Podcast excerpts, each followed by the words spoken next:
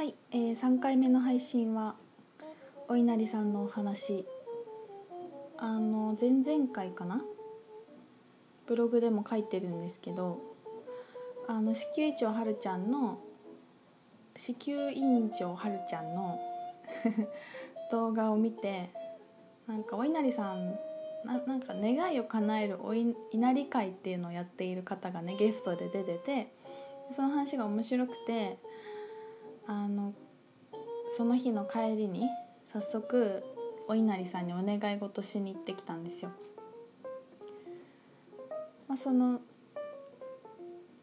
まあ、どんな願いをしことしたかとか、まあ、ブログ読んでもらえばいいと思うんだけどなんかすごい面白かったのはその稲荷会の人が1稲荷なんかお稲荷さんでなんかね1710円を一口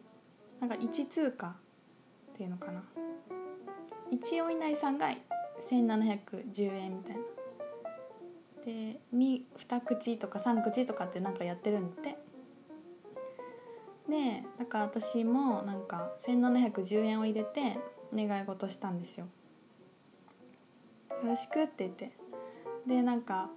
それやった後になんかもっとお金のことであのいくら欲しいですっていうのがあって。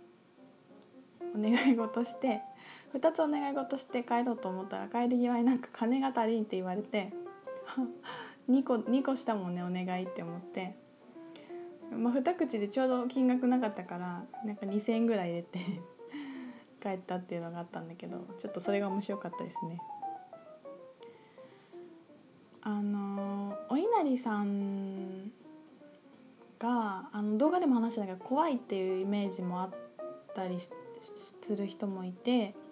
私もねなんか怖い怖いやっぱ独特の雰囲気あるよね。ちょっとなんか日陰にある感じっていうか狐の目も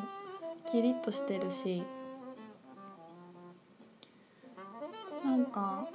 参拝しない時もあるんだけど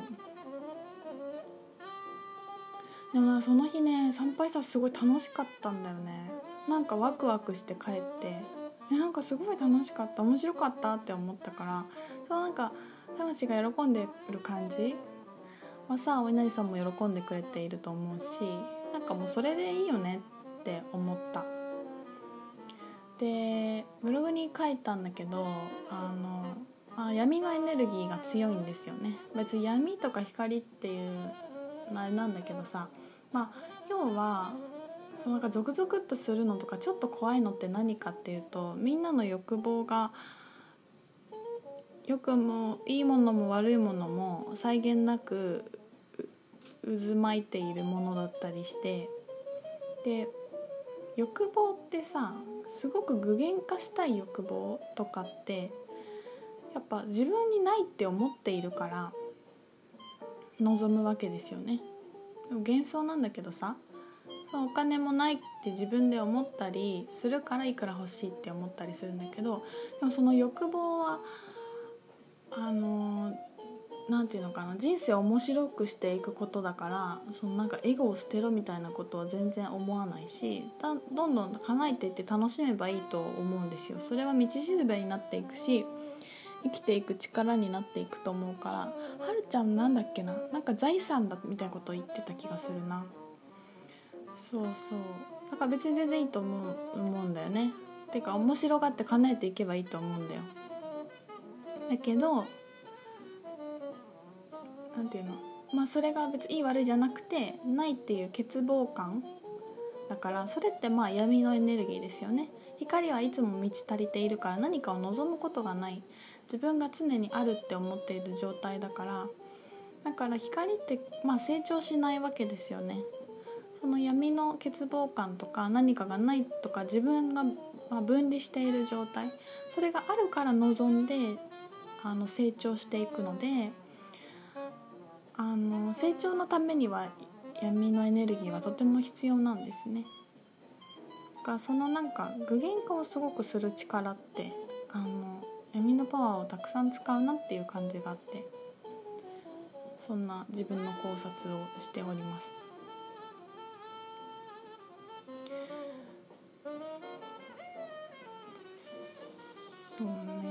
かあの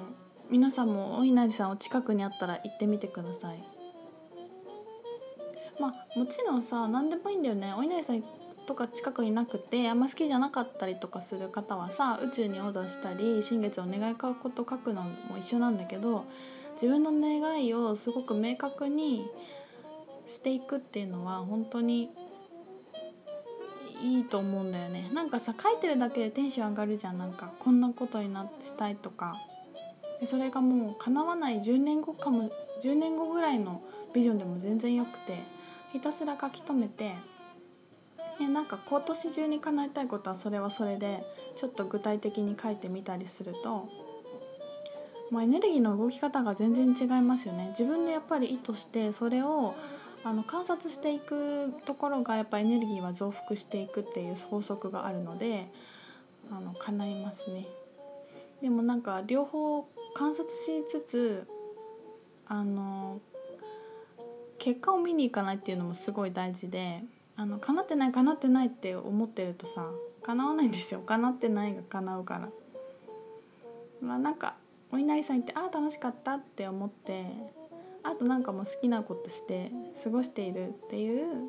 のが一番いいと思いますね。あと結構私の友達もなんかいるんだけどあの神社のお賽銭を入れるお話でなんかこうお友達は結構前に言ってたんだけどすごくなんかこう出したいタイミング時があってとにかくこうお金をとか生多分エネルギーを出したいのね出したいの多分方法がお金とかお賽銭っていう形になって出てきてるんだと思うんだけどすごいこう神社に参拝に行っては結構お札を入れてる時期があったっていう話をしててで私もあの神社前はさなんかなんだろうちっちゃい頃の習慣っていうの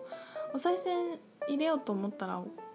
お母さんがなんか100円とかを渡してくれるんだよね子供たちに。だからなんかお賽銭は100円とか200円とかなんか50円とかだと思ってたんだよなんか習慣で。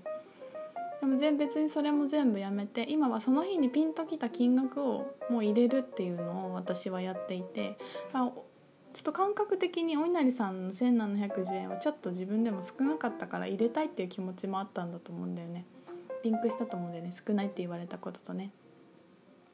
でそれはたくさん入れたらいいとか少ないとか叶わないとか全然そういうことじゃなくて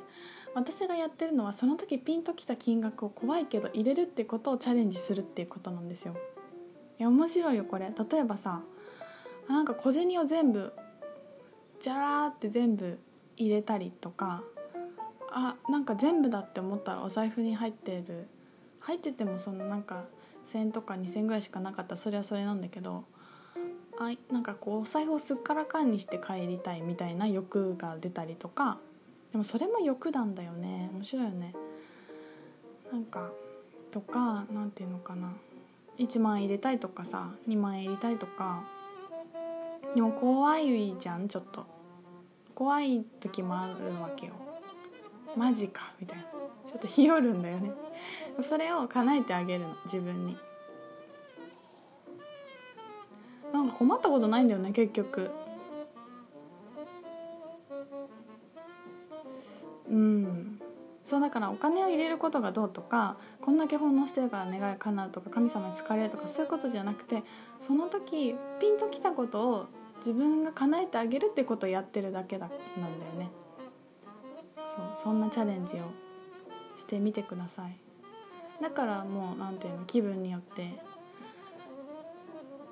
50円の日もあれば何万円の日もありあのすごく自由自由にやっております。なんかやっぱお金をなんか払うっていうこともさみんななんか与えてるみたいな感じの感覚があるけどお金が払える喜びっていうのがあるよね。なんかそれも何て言うのかな。出してる出してると思うんだけどいや出すって受け取るだからさお金を出せることを喜ばせてもらえているっていうことはすごく幸せなことだしなんかなくなってるっていうんじゃなくて払えるんだでそれで別に自分が生活に困ることもないんだっていうことをさ体感していくっていう経験を受け取ってるわけじゃない？そう見たら本当に全部豊かだと思うんだけどね。面白いのであの気になる方いたらピンとくる金額を奉納してみるとかね。ピンときた金額をなんかお小遣いで誰かに子供ちゃんにあげるとかでもいいかもしれないしさ。孫にあげるでもいいと思うんですけどお待ちしておりますとか言って。